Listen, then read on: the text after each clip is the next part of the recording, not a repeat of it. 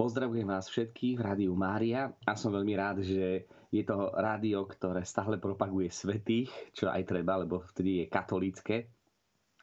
A dnešný deň slavíme spomienku, liturgickú spomienku nielen na svätého Júda Tadeáša, ale aj na Šimona. Takže Šimona a Júdu. A dnešný deň, kedy si pripomíname vyhlásenie Československej republiky v roku 1918, tak teraz dnešný deň práve je sviatok svätého Šimona a Júdu, ktorí väčšinou sa spájajú vždycky spolu. Málo kedy máte osobitne Šimona a osobitne Júdu Tadeáša, ale predsa možno poslucháči by mohli oponovať, pretože svätý Júda Tadeáš, veľmi dobre vieme, je pomocníkom v núdzi. A v niektorých kostoloch je osobitne stvárnený vždy tak, ako by mal Krista na hrudi. A podľa toho teda aj rozoznáme, alebo napríklad znázorne sa ako apoštol s palicou a zapáleným plameňom nad hlavou ako symbol Ducha Svätého. Ale najčastejšie ho spoznáme tým, že má alebo medailón, alebo obraz Ježiša, čím sa chce ukázať, že Júda Tadeáš patril pravdepodobne do blízkeho okruhu Ježišovej rodiny. Ale o tom si povieme neskôr. Ale keď hovoríme o apoštoloch ako takých, naskytá sa nám príležitosť hovoriť vôbec o tom, odkiaľ máme výraz apoštoli. Je to výraz, ktorým sa nestretávate v židovskom prostredí, z ktorého kresťanstvo vyšlo. Je to úplne špecifikum kresťanské a ja svojim študentom na prednáškach práve pri hodinách patrológie vysvetľujem, ako je veľmi zaujímavé pozorovať, že boli isté výrazy, ktoré kresťania prebrali od židov. Boli niektoré výrazy, ktoré sa používali v gréckom prostredí a pritom dalo sa na to špeciálny význam v kresťanskom prostredí a to je jeden z nich. Čiže apoštol, v podstate apostolos v gréčtine, znamená poslaný a označoval sa tým hociaký posol, ktorý bol poslaný nejakou úlohou. Ale neskôr vlastne v kontexte s kresťanstvom sa vzťahuje na okruh 12 apoštolov.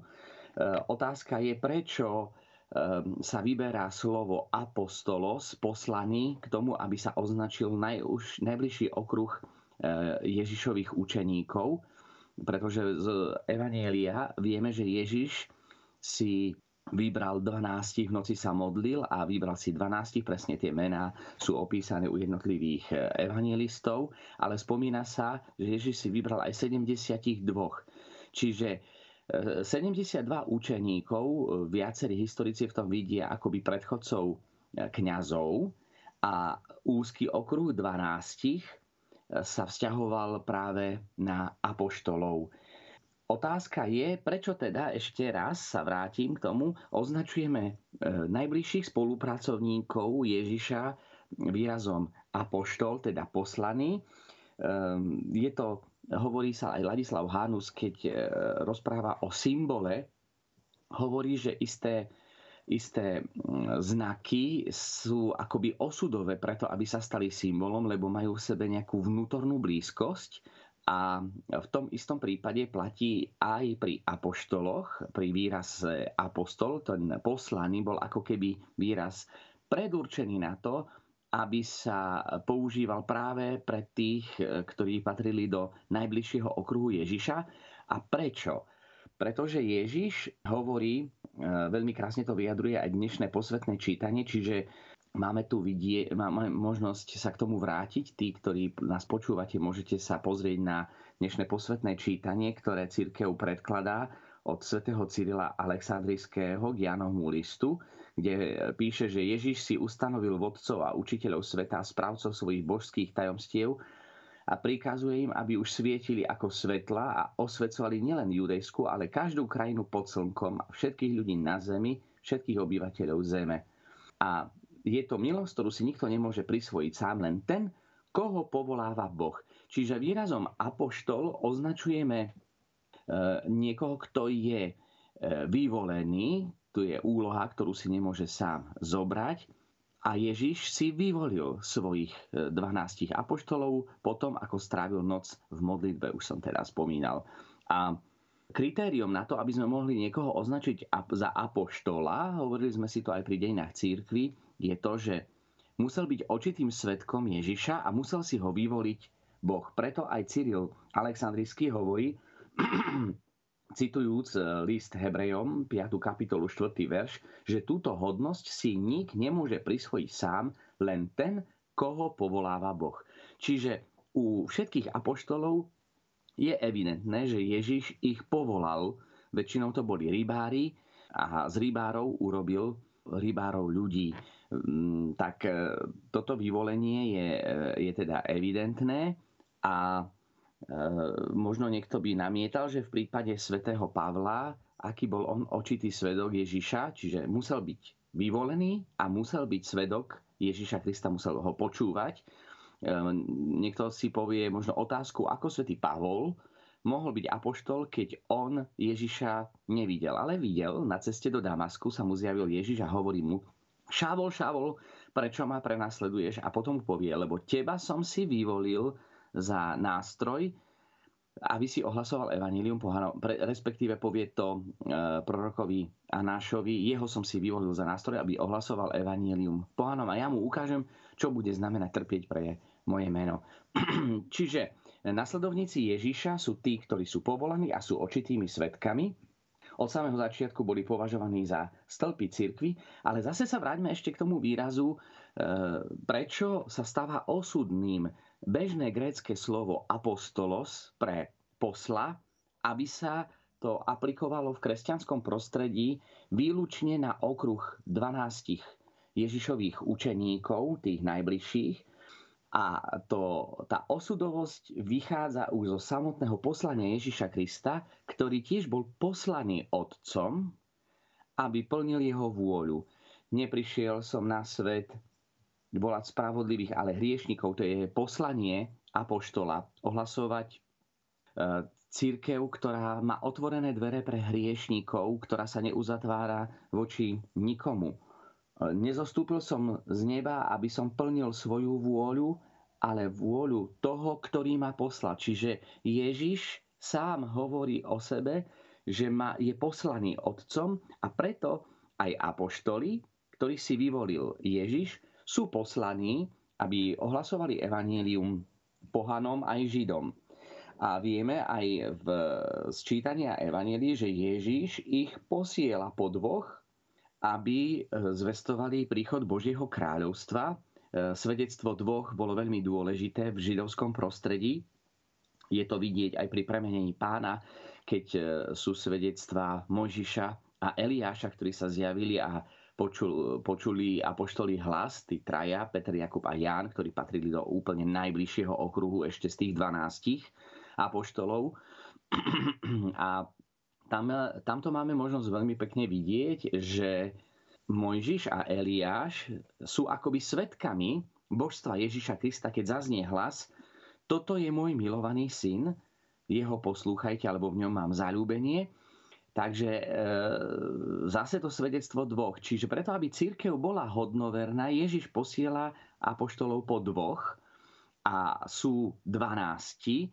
Tiež to má istú symboliku, pretože 12 apoštolov sa vyslovene výraz apoštol, teda v evanjeliách sa s tým nestretávame, ale stretávame sa až z neskoršej tradície, ktorú zachytil svätý apoštol Ján v Apokalypse, kde hovorí o nebeskom Jeruzaleme, ktorý je vyzdobený drahokami a má 12 brán, ktoré predstavujú 12 apoštolov. A takisto je tu symbolika 12 apoštolov s 12 kmeňmi Izraela. Čiže chce sa tým povedať, že cirkev je nový Izrael, ktorý si vyvolil Boh, aby priniesol posolstvo o Bohu a o jeho láske do celého sveta cez svedectvo nie dvoch, ale 6-násobne dvoch. Čiže zase to svedectvo, ktoré je ešte o to intenzívnejšie a silnejšie. A je tu takisto paralela teda s 12 kmeňmi syna Izraela, ktoré predstavujú 12 kmeňov vyvoleného národa, z ktorého ostal už len jeden, potom taký hodnovernejší, a to bol júdsky kmeň, z ktorého z francúzštiny, sme si už hovorili aj v dejinách cirkvi, vzniklo Júda Tadeáš, ktorého hovoríme júdsky kmeň. Z júdského kmeňa sa narodí Ježiš. Judea sa nachádza práve v okolí Jeruzalema a naozaj tiež je veľmi zaujímavé, že keď dnes hovoríme o Šimónovi a Júdovi, tak ten júdsky kmeň bol symbolom takého nepoškvrnenia pohanskými bohmi, pretože aj Židia, ako to spoznávame v evaníliu, keď sa Ježiš stretáva so ženou Samaritánkou, tak Židia sa nestretávali ani s členmi samaritánskeho národa, ktorý patril medzi 12 kmeňov, ale tým, že sa miešali aj s inými národmi, tak Židia preto, aby si uchránili svoju vieru, nestretávali sa ani s tými ostatnými 11 kmeňmi, ktorých považovali už za nečistých a dokonca sa nemohli s nimi ani rozprávať. A z toho júdského kmeňa, vo francúzštine Júda sa povie Žid, poznáme označenie pre členov Júdovho kmeňa aj v slovenčine, a pritom pôvod je teda z francúzského, označujeme ich ako Židov. Na označenie členov júdského kmeňa, ktorý sa považoval za jediný z 12 kmeňov, ktorý stráži toto posolstvo, a na to nadväzuje práve Ježiš so svojimi 12 apoštolmi, medzi ktorými je tiež Júda, ako by sa chcelo tým povedať, že starý zákon je skončený a naplnený je v novom zákone. Neprišiel som zákon zrušiť, ale naplniť, a aj to doplnenie ako keby nachádzame práve v mene Júda. Keď hovoríme o tom poslaní, neprišiel som volať spravodlivých, ale hriešných, ale takisto neprišiel som plniť svoju, ale otcovú vôľu, plniť vôľu toho, ktorý ma poslal, tak to poslanie apoštolov je evidentné. Okrem toho, keď hovoríme ešte o apoštoloch, nezabúdajme, že symbolicky apoštolov nachádzame aj v apoštolskom vyznaní viery, ktoré bežne sa modlíme pri modlitbe posvätného ruženca, a to je tradícia označovaná to apoštolské význanie ako symbol, apoštolský symbol, zároveň symbol kresťanskej viery, ktorý pozostáva z 12 článkov, čím sa chce povedať, že učenie cirkvi je postavené na učení apoštolov, preto hovoríme, že cirkev je apoštolská, a aj ten symbol apoštolské význanie viery pozostávajúce z 12 článkov akoby predstavovalo 12 apoštolov. Každý z nich ako keby napísal jeden článok, dokonca sa istý čas interpretovalo, že to apoštolské vyznanie viery vzniklo na prvom sneme v Jeruzaleme medzi rokmi 49 až 50 a každý z apoštolov napísal jeden článok. Ale tým samozrejme odstupom času vieme, že to nie je tak, pretože to vyznanie vyšlo až neskôr. To je to jednoduché apoštolské vyznanie: verím v Boha, Otca všemohúceho, Stvoriteľa neba i zeme, i v Ježiša Krista, jeho jediného syna. Čiže nie je to rozvinuté, je to jednoduché. To je to apoštolské vyznanie viery, na ktorom stojí celá cirkev. Apoštoli boli veľmi dôležitými, privilegovanými svedkami tradície, ktorá bola odovzdaná cez Ježiša a apoštolov potom na nástupcov apoštolov, ktorými sú biskupy. A tam máme možnosť tiež pozorovať toto zaujímavé poslanie apoštolov, ktorí majú garantovať, že to učenie, ktoré prijali od Ježiša, majú to poslanie odovzdať neporušené aj ďalším generáciám. Čiže sú zároveň až by sme mohli povedať, strážcami pravovernosti, aby nedošlo k nesprávnej interpretácii toho, čo Ježiš urobil, po 2000 rokoch o to viac. Preto to nástupníctvo apoštolov, ktoré predstavujú biskupy, tí majú dbať o to, aby učenie sa neodlišovalo od učenia ich predchodcov a ďalších predchodcov, a toto nazývame tradícia v cirkvi. Tak ako aj samotní Židia majú svoju tradíciu, ktorá je ústne podávaná a časť zachytená písomne v Talmude, takisto aj my, kresťania, katolíci, máme teda tradíciu, ktorá sa traduje od samého Ježiša až po súčasnosť, a je to veľmi pekne vidieť veľa takých prípadov, spomeniem jedného z nich, svätého Irenéa, môjho krstného patrona, ktorý vyčíta svojmu priateľovi Florinovi, tento list sa nám zachoval v cirkevných dejinách Eusebia Cezarejského, kde hovorí: mali sme spoločného otca, svätého Polikarpa, ako učiteľa, teda nie fyzického, ale otca ako učiteľa. A hovorí, ale takto nás náš otec neučil, keď ho upozornil, že upadol do blúdu gnosticizmu, ktorý veľmi trápil cirkev znútra. Takže tá tradícia je odovzdaná. Preto, keď vyznávame vieru, že verím v jednu svätú, všeobecnú, predtým sa hovorilo teda katolícku a apoštolskú cirkev, znamená, že naše učenie je založené na učení 12 apoštolov. Poslaním apoštolov teda je to, aby strážili tú vieru, aby volali hriešnikov, aby sa kajali. Neprišiel som volať spravodlivých, ale hriešnikov. Čiže to, čo hovorí Ježiš apoštolom, to apoštoli potom sa snažia odovzdávať ďalej. Čiže apoštoli sú tí, ktorí majú volať, sú povolaní volať hriešnikov, aby sa kajali, sú povolaní uzdravovať telesne a duchovne chorých, pri vykonávaní úradu rozhodne nehľadať svoju vôľu, ale vôľu toho, ktorý ich poslal, a svojim učením, ktoré je jeho, zachraňovať svet. Takto píše aj Cyril Jeruzalemský v dnešnom dni. Poznať, ako veľmi sa svätí apoštoli usilovali vynikať v tom všetkom, nebude ťažké, ak si prečítaš aspoň skutky apoštolov a spisy svätého Pavla. K tým samotným apoštolom ešte môžem povedať toľko, že je to veľmi zaujímavá téma, kedy Zebedeovi synovia, Jakub a Ján, matka chce, aby sedeli pri Ježišovi, jeden po pravici a druhý po ľavici, chcú mať moc. Apokalypsa to potvrdzuje, že baránok a vedľa neho zasadnú na trón 12 apoštoli a budú súdiť svet, tak to spomína Apokalypsa. Čiže tie tróny tam sú, ale Zebedeová matka Zebedeových synov teda chce, aby jeden bol po pravici a druhý po ľavici, aby boli ešte bližšie, a hovorí, to nemôžem ja. Môžem, vari môžete piť kalich, z ktorého ja pijem, a oni môžeme, on aj budete. O aký kalich ide? O kalich utrpenia. Čiže je zaujímavé, že všetci z apoštolov nasledovali svojho majstra a boli nielen apoštoli, teda poslaní, aby plnili to poslanie, ktoré im zveril Ježiš, ale naplnili aj poslanie učeníka v tom, že nasledovali svojho majstra aj v utrpení.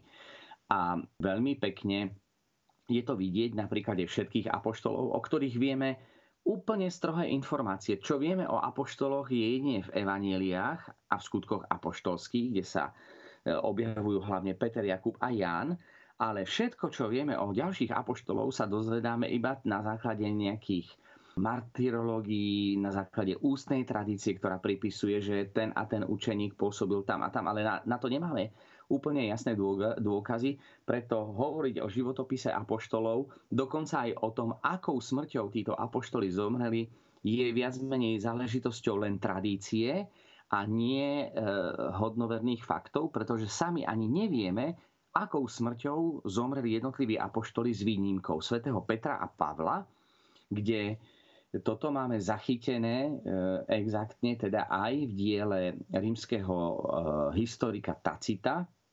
Čiže svätý Peter a svätý Pavol ukrižovanie dole hlavou a Pavol sťatie mečom. Toto sú jediné dva prípady z 12 apoštolov. Pritom si vezmime, že svätý apoštol Pavol bol akoby náhradník po smrti, potom ako sa Judáš Iškariotský, ktorý zradil pána Ježiša, obesil, tak vezmime si, že on je ako keby 13. apoštol, ktorý nastúpi po Šimonovi Iškariotskom. A teda, keď by sme mali brať prvých pôvodných 12 apoštolov, vieme o smrti iba svätého Petra, vieme aj, kde je pochovaný. A v prípade svätého apoštola Jána tiež to je jediný z apoštolov, ktorý ale jediný nezomrel mučenickou smrťou, napriek tomu, že legenda hovorí o tom, že predsa aj on si vytrpel veľké utrpenie za čias cisára Domiciana, kedy ho dali variť do horúceho kotla s olejom, ale bol zázračne zachránený. Ale to je legenda, nevieme teda. Vieme určite, že svätý Ján trpel, keď bol na vo výhnanstve na ostrove Patmos, kde napísal Apokalypsu, ale zomrel ako jediný z apoštolov prirodzenou smrťou.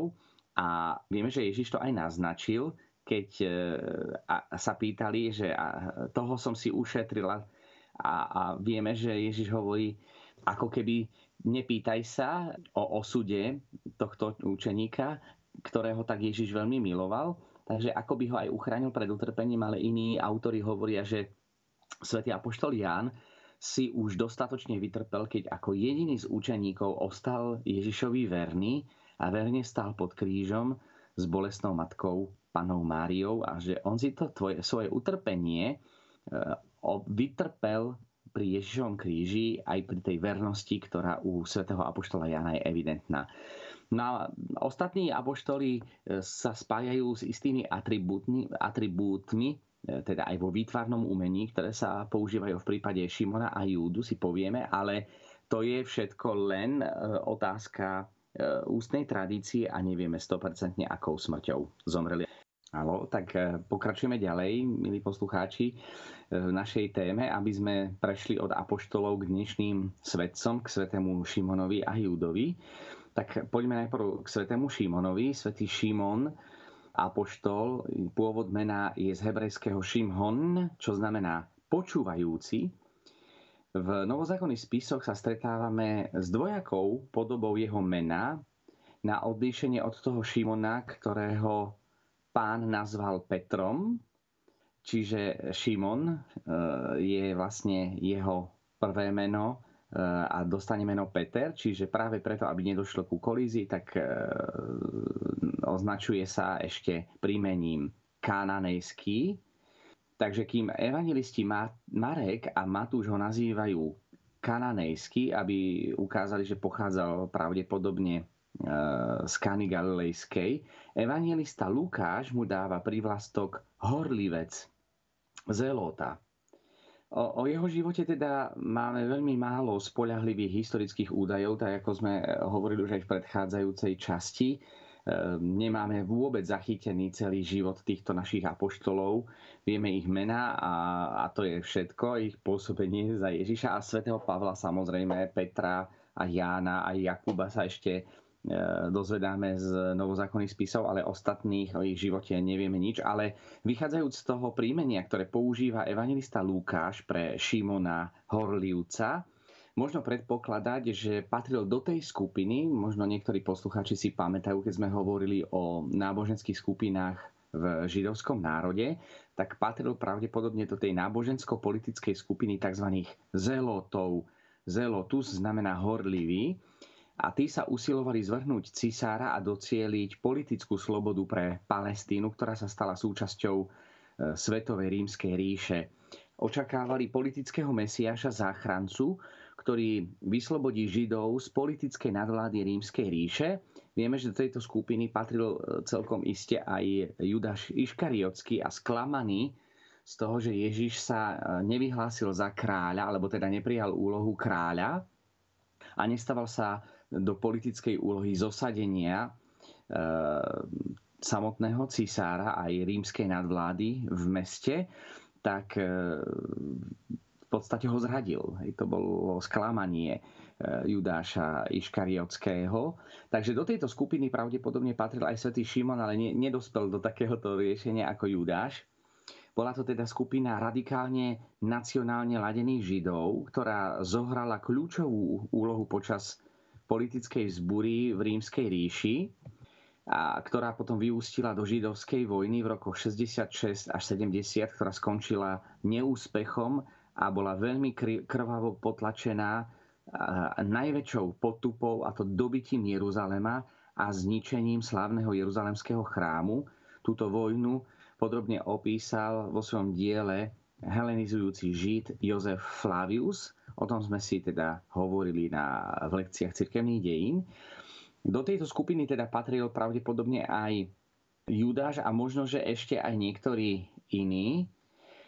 Niektorí autori zastávajú názor, že Šimon príjmením horlivec si zaslúžil pre svoju horlivú povahu alebo horlivosť v dodržiavaní Božieho zákona. Čiže opäť tu vidíme skôr takého viac ultrakonzervatívnejšieho žida. Vidíte, že Božie kráľovstvo cirkev prijíma rôzne povahy ľudí od ultrakonzervatívnych až po takmer ultraliberálnych, pokiaľ to už nie je za hranicou.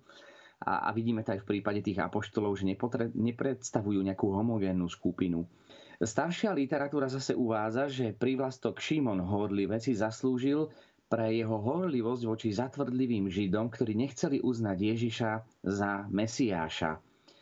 Väčšina biblistov je však presvedčená, že príjmenie horlivec nesúvisí so Šimonovou povahou, ale skôr s jeho príslušnosťou už k spomínanej nábožensko-politickej skupine zelotov. Podľa príjmenia kananejsky, ktoré používajú Marek a Matúš, sa väčšina starších autorov prikláňa k názoru, že Šimon pochádzal z Kány Galilejskej. Tento názor zastával aj sám veľký západný cirkevný otec svätý Hieronym. Teodoret tvrdil, že pochádzal z izraelského kmeňa Neftali a niektorí dokonca autori zastávali názor, že Šimon bol ten mladík z Kány Galilejskej, na ktorého svadbe Pán Ježiš premenil vodu na víno. Takže vidíme, že tá interpretácia a identifikácia Šimona s nejakou konkrétnou osobou, dejinnou osobou je naozaj náročné. Moderná literatúra tieto tvrdenia jednoznačne odmieta a nespája ho s mladíkom z Kány Galilejskej, kde Ježiš zjavil svoje božstvo. A dokonca aj výraz kananejský nespája s Kánou, ale s aramejským slovom Kenana, čo znamená horlivec. Takže v podstate kananejský by bol to isté ako horlivec. Čo je naozaj veľmi zaujímavé, pretože horlivec zelot je z latinčiny a kananejský je označenie toho istého prívlastku horlivec v aramejskej reči. Rovnako diskutabilné je aj príbuzenstvo s Pánom Ježišom, ako aj so Šimonom Horlivcom a Judom Tadeášom, kým evangelisti Marek a Matúš v súvislosti s poršovaním sa Židov nad pôvodom Ježiša v rodnom Nazarete slovami "Vari to nie je Tesar, syn Márie a brat Jakuba a Jozesa, Šimona a Júdu", zmienujú Šimona a Júdu v rodinnom vzťahu s Ježišom.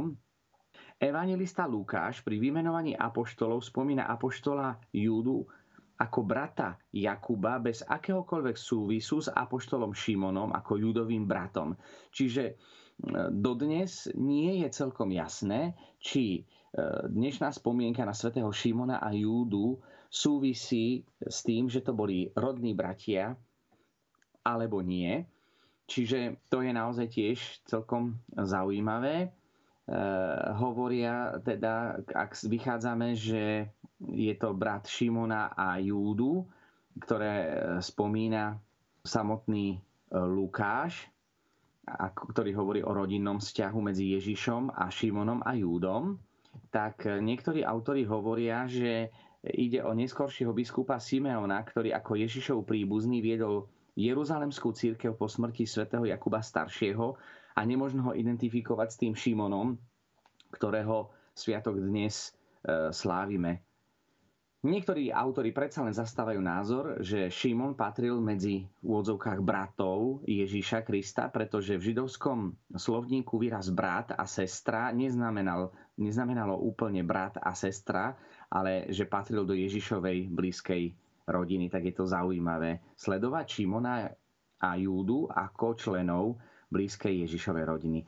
Jediné, čo z istotou o jeho živote vieme, že patril medzi apoštolov, po zmŕtvychvstaní Ježiša sa v skutkoch uvádza, že bol spolu s ostatnými učeníkmi a s Pannou Máriou zatvorený vo večeradle, kde očakávali zoslanie Ducha Svätého a dostali dary Ducha Svätého.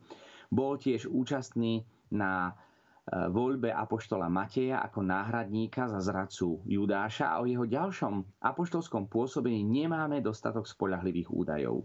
Jeden prameň uvádza miesto jeho pôsobenia a úmrtia Edesu.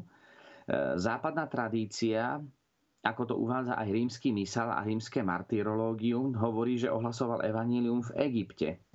Pôsobil tiež v Mauritánii. Mauritánia je vlastne dnešné Alžírsko v Líbii. Svätý Hieronym a iní latinskí autori uvádzajú, že svätý Šimon zo územia Severnej Afriky prešiel cez Palestínu a Sýriu do Perzie, kde ohlasoval evanjelium a tam podstúpil mučenickú smrť spolu s Judom Tadeášom. Čiže tu už sa dostávame ku vysvetleniu, prečo sa sviatok svätého Šimona a Júdu slávi spoločne, ak vylúčime, že to boli bratia alebo že boli v rodinnom príbuzenstve s Ježišom, patrili do úzkeho okruhu ľudí, rodinných príslušníkov, tak dôvod, prečo sa Šimon a Júda slávi spoločne, je tradícia, ktorú cirkev prijala, že podstúpil mučenickú smrť spolu s Júdom Tadeášom. Treba ešte povedať, že údaje, ktoré získavame, sú tie, že nevieme teda ani, kedy zomrel, ale predpokladá sa, že zomrel vo veku 120 rokov za vlády cisára Trajana v Jeruzaleme. Nie je to známe ani kedy, ani kde podstúpil mučenickú smrť. Podľa apokryfného diela, apokryfy to sú vlastne tie spisy, ktoré nie sú považované za inšpirované Duchom Svätým a predsa mali vplyv na získavanie informácií o Ježišovom najbližšom okruhu, aj vrátane jeho matky, Panny Márie, kde sa z apokryfov dozvedávame mená rodičov Panny Márie. Čiže cirkev prijala niektoré informácie z apokryfov za svoje, ale ako taký celý spis bol považovaný za neinšpirovaný Duchom Svätým a bolo jasné odlíšenie medzi apokryfmi a knihami Nového zákona až od 5. storočia na Chalcedonskom koncile v roku 451. Teda vráťme sa ku apokryfnému dielu, ktoré sa volá Skutky svätých Šimona a Júdu. To je dôležité pre poznanie života svätého Jana Apoštola. A takisto svätý Šimon zomrel mučenickou smrťou rozpoltením tela bez uvedenia spôsobu rozštvrtenia tela. Preto sa Šimon väčšinou znázorňuje spílkou, čiže my nevieme vôbec, akou smrťou zomrel, rozpoltením áno, ale nevieme, akým nástrojom, za akých okolností. A preto aj atribúty svätých, ktoré sa používajú, sú zaužívané v cirkvi, ale nie sú odrazom skutočného historického poznania. Svätý Šimon je patrónom farbiarov, garbiarov, tkáčov, drevorubačov a murárov. Ikonografia ho znázorňuje ako muža s kijom, s kopijou, mečom, so sekerou, ale aj s krížom, neskôr prevažne s pílou, už ako som spomínal, ako nástrojmi umúčenia. Niekedy v starobilých zobrazeniach je znázornený s knihou a s krížom. Najčastejšie je zvykom, že je vyobrazený spolu s apoštolom Júdom, čo poukazuje na dávnu tradíciu, že obaja ohlasovali evanjelium a spolu aj zomreli. Jeho sviatok teda slávime dnes a ich ostatky boli teda prenesené práve 28. októbra do Baziliky svätého Petra v Ríme a to je dôvod, prečo sa ich sviatok slávi práve dnešný deň. Gréckokatolíci slávia sviatok svätého Šimona a Júdu oddelenie. Sviatok svätého Šimona sa slávi 10. mája a pravoslávna cirkev takisto slávi sviatok svätého Šimona osobitne a to je 1. júla, kedy sa traduje deň jeho smrti. Ak hovoríme o svätom Júdovi Tadeášovi, jeho meno Júda znamená horlivec Boží, pochádza to z aramejského pôvodu a takisto aj Tadeáš znamená ten, ktorý chváli, taktiež je hebrejského pôvodu samotné pomenovanie. Dokonca niektorí hovoria, že jeho meno je z hebrejského Jehudhát, čo znamená oslavovaný, zvelebovaný. Vo Svätom písme sa uvádza v evanjeliu svätého Matúša aj svätého Marka ako Tadeáš. Meno hebrejského pôvodu znamená veľkodušný, niektorí takto interpretujú. Čiže nie len ten, ktorý chváli, ale aj ako veľkodušný. Bol synom Alfea a jeho manželky Márie, údajne príbuznej Panny Márie. Čiže v prípade Júdu Tadeáša sa viac menej aj prijíma samotný prívlastok, že bol Ježišov príbuzný. Okrem toho bol rodným bratom apoštola Jakuba mladšieho, Svätý apoštol Ján ho zmienuje pri opise poslednej večere, keď Pán Ježiš na otázku apoštola Júdu: Pane, ako to, že seba chceš zjaviť nám a nie svetu, odpoveda: kto ma miluje, bude zachovávať moje slovo a môj Otec ho bude milovať. Svetému Júdovi sa tradične pripisuje aj autorstvo jedného z listov Nového zákona, tzv. Júdovho listu, ktorý radíme medzi apoštolské listy.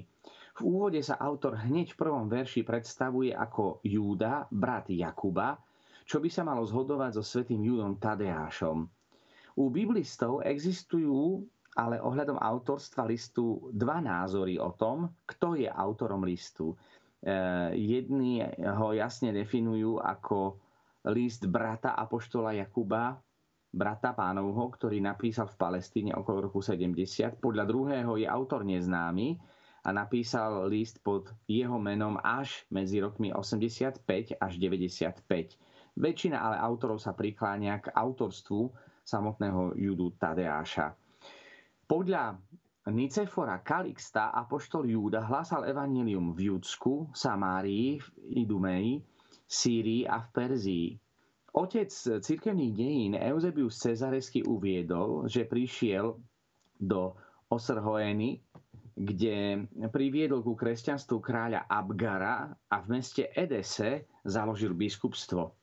Podľa tradície bol svätý Júda poslaný ku kráľovi Abgarovi, aby v jeho mene uzdravil z nevyliečiteľnej choroby. Tu, kde si je možné vidieť počiatky uctievania svätého Júdu Tadeáša v beznádejných situáciách ako pomocníka v núdzi. O okolnostiach smrti nemáme dostatok historicky spoľahlivých údajov. Tradícia hovorí, že zomrel mučenickou smrťou v Perzii spolu so svätým apoštolom Šimonom podľa samotnej apokryfného spisu svätého Šimona a Júdu. Ale tradícia hovorí, že ho ubili kijom a hlavu mu stiali sekerou. Už len hrozné je to počúvať, nie to ešte si zažiť. Telo svätého Šimona a Júdu teda bolo v 7. alebo až v 8. storočí prenesené 28. októbra do baziliky svätého Petra v Ríme, a už sme si aj hovorili v prípade svätého Šimona, že práve preto sa liturgicky slávi dnešný deň ich spomienka. V ikonografii sa zobrazuje s kijom, kameňmi, halapartňou, knihou a najčastejšie s doskou s obrazom Kristovej tváre. Tu podľa stredovekej legendy priniesli králi z Edesy. Takže preto, keďže založil Júda Tadeáš biskupstvo v Edese podľa tradície, kde sa nachádzal obraz Kristovej tváre, ktorú priniesli králi z Edesy, tak preto sa znázorňuje svätý Júda Tadeáš práve s takým medailónom, obrazom alebo s podobizňou Ježiša, jeho tváre. Aj preto, ako sme si hovorili, že sa tým chce ukázať príbuzenstvo Júdu Tadeáša s Ježišom. Od čias svätej Brigity Švédskej, teda v 14. storočí, sa jeho úcta ako pomocníka v núdzi veľmi rozšírila a silno je zastúpená tá úcta aj v strednej Európe. Aj viacerí poslucháči určite vedia. Možno by bolo zaujímavé, ak by sa niekto ozval, kto má v kostole obraz svätého Júdu Tadeáša, akú skúsenosť mal s pomocou tohto pomocníka v núdzi. No a jeho úcta sa veľmi rozmohla v posledných storočiach, hlavne vďaka 9-dňovým pobožnostiam k svetcovi ako ochrancovi a orodovníkovi v beznádejných životných situáciách. Kým liturgický sviatok svätého Júdu Tadeáša sa sláví v katolíckej cirkvi 28. októbra, vo východných cirkvách sa sláví sviatok svätého Júdu Tadeáša osobitne, a to 19. júna. Takže toľko tých informácií, ktoré máme o týchto dvoch svetcoch, ale ja si myslím, že o mnoho dôležitejšie je, že poslucháči sa modlia predovšetkým k svätému Júdovi Tadeášovi, a naozaj bol by som rád, čiže tie informácie, ktoré máme iba z evanjelia a potom apokryfného diela Skutky svätých Šimona a Júdu, ktoré popisujú ich pôsobenie v rôznych častiach sveta, tak dôležitejšie ešte je, že nadväzujeme kontakt s nimi, že Júda Tadeáš je naozaj veľký pomocník v núdzi, tak ako keď viacerí ma poznáte ako ctiteľa svätej Filomény. Ani o svätej Filoméne sa nevedelo a napriek tomu, že jej telo objavili, nevedeli, o koho vlastne ide, ale zázraky sa už konali na jej príhovor. Tak to isté môžeme povedať, že skúsenosť pomoci svätého Júda Tadeáša v cirkvi je veľmi silná a ja osobne mám veľmi silnú spomienku na Dom svätej Alžbety v Košiciach. Keď pôjdete do Domu svätej Alžbety, tak napravo uvidíte práve obraz svätého Júdu Tadeáša, kde je veľa tabuliek ctiteľov tohto svetca, pomocníka v núdzi, ktorí mu ďakujú za pomoc v ťažkých životných situáciách.